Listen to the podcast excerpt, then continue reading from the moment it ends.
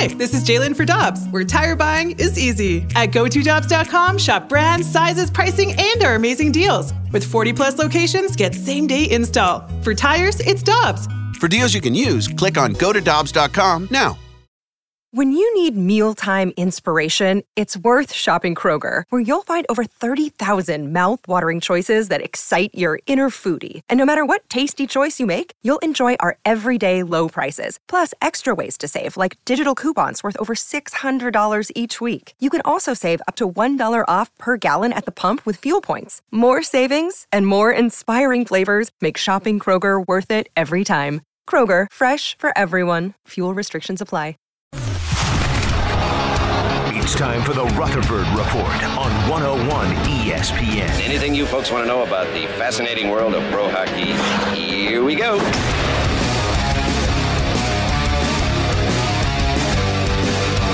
Jeremy Rutherford on the celebrity line. Why did the Blues send down Jake Neighbors?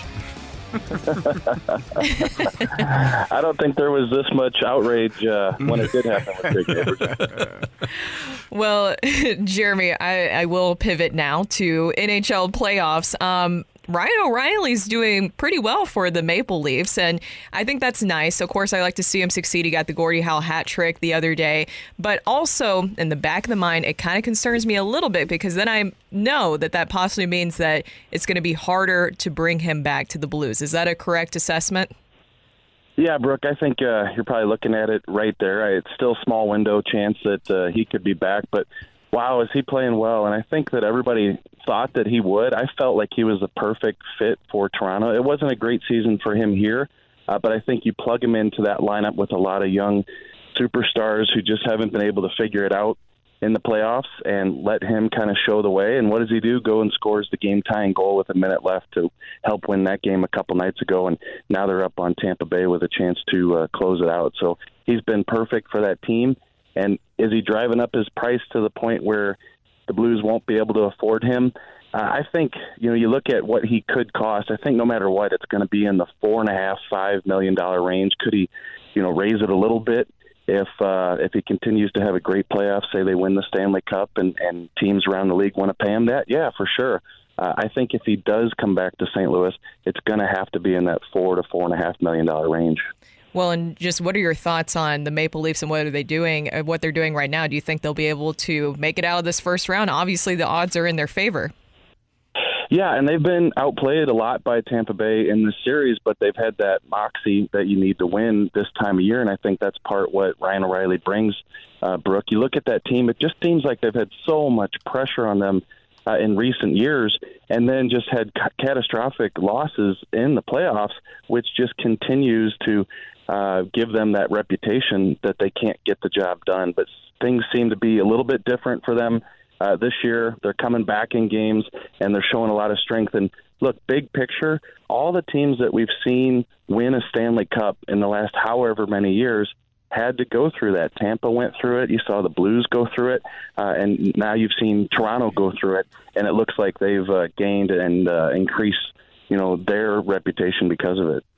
JR, you uh, we talked to you last week when you put out your grades for the forwards. You put out the grades for the defenseman, GM, and, and head coach. And so I, I, I want to ask you about how when you're making those decisions and, and you give you know the GM and the, the, the head coach the grades that you give them. What is what goes into that?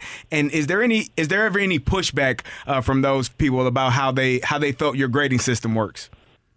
Yeah, let's start it off by saying not fun, not fun.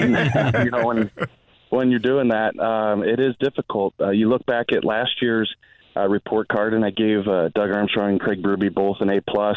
Uh, you know what they did uh, the, with the roster and and uh, getting past Minnesota and, and really taking Colorado to a great series, uh, even though it was a shorter one. You know I think spoke well to the work that they did last year. This year we're talking about a 28 point uh, decrease in points in the standings, and I think that you know somebody takes the fall for that, and I think organizationally everybody should uh, you know some of the players you look at jordan Kyrou, he scores 37 goals but i give him a b minus just because of you know individual play so on and so forth. You look at the defense uh, the defense was uh, just terrible this past year. So you look at Torey Krug f. You look at Colton Parayko, Nick Leddy, D minus. I think you know that's warranted for the way that the defense played this year. Then you get to the coach and the general manager.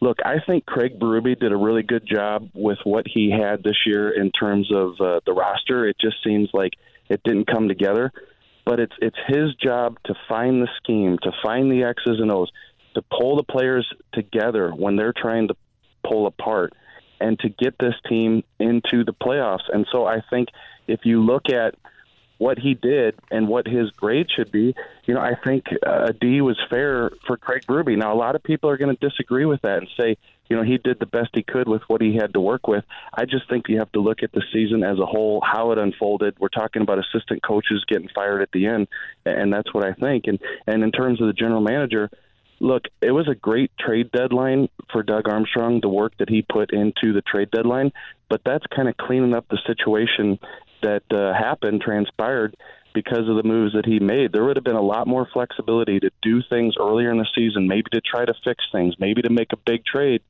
if it weren't for those long term contracts that continue to haunt this team right now. Jeremy Rutherford, Rutherford with us on the opening drive on 101 ESPN. We have some very smart listeners here on the show. You have some very smart readers at The Athletic, none smarter than Ken V. How about that guy? It's incredible. So uh, the backstory on that is that uh, our bosses, our editors at the Athletic, ask us to do bold predictions at the beginning of every single season. And so the past few years, I've done that myself.